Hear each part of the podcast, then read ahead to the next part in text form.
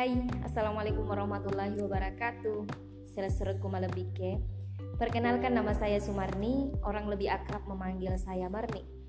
Dan orang-orang lebih mengenal saya Sumarni Vanessa. Di sini saya akan membahas tentang memilih teman.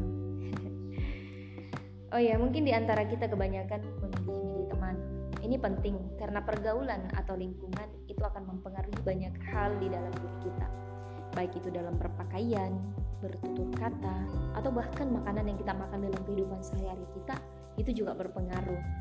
Saya teringat dalam sebuah hadis Rasulullah Shallallahu Alaihi Wasallam menjelaskan bahwa pemisalan antara teman yang baik dengan teman yang buruk itu seperti penjual minyak wangi dengan penjual besi.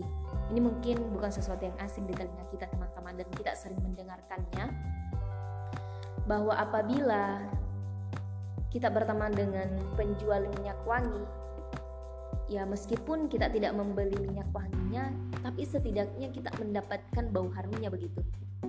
Begitupun dengan penjual besi. Bisa jadi percikan apinya mengenai pakaian kita dan kalaupun tidak ya kita mendapatkan bau asapnya yang tidak sedap. Seperti itu teman-teman pemisalan antara teman yang baik dengan teman yang buruk yang dijelaskan dalam sebuah hadis. Begini teman-teman apabila kita bergaul atau berteman dengan dia kebaikan yang kita lakukan dalam setiap harinya itu selalu meningkat. Ataukah ketika kita bergaul dengan dia ketaatan kita itu semakin bertambah begitu. Jadi itu yang perlu diperhatikan teman-teman. Tapi bukan berarti bergaul dengan orang yang buruk itu tidak boleh. Teman-teman perlu ketahui bahwa bisa jadi pembelajaran yang berharga lebih banyak kita dapatkan dengan orang yang buruk itu.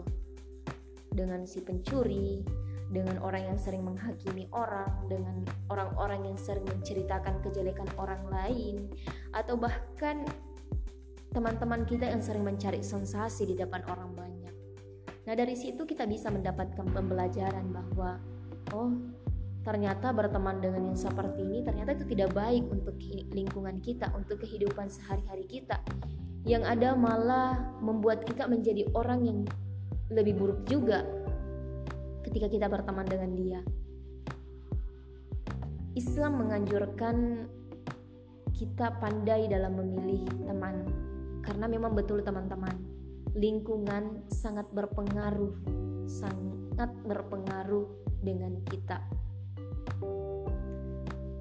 dan perlu juga teman-teman ketahui bahwa berteman dengan orang yang buruk itu cukup dijadikan pembelajaran terhadap apa yang diperbuatnya seperti itu teman-teman. Juga sering kita mendapati di lingkungan kita ya orang mau berteman dengan itu-itunya saja. Si kaya dengan si kaya si miskin dengan si miskin kasihan si cantik dengan si cantik masya Allah. Dan um, si cerdas dengan si cerdas wow. Dia hanya ingin berteman dengan itu itu saja.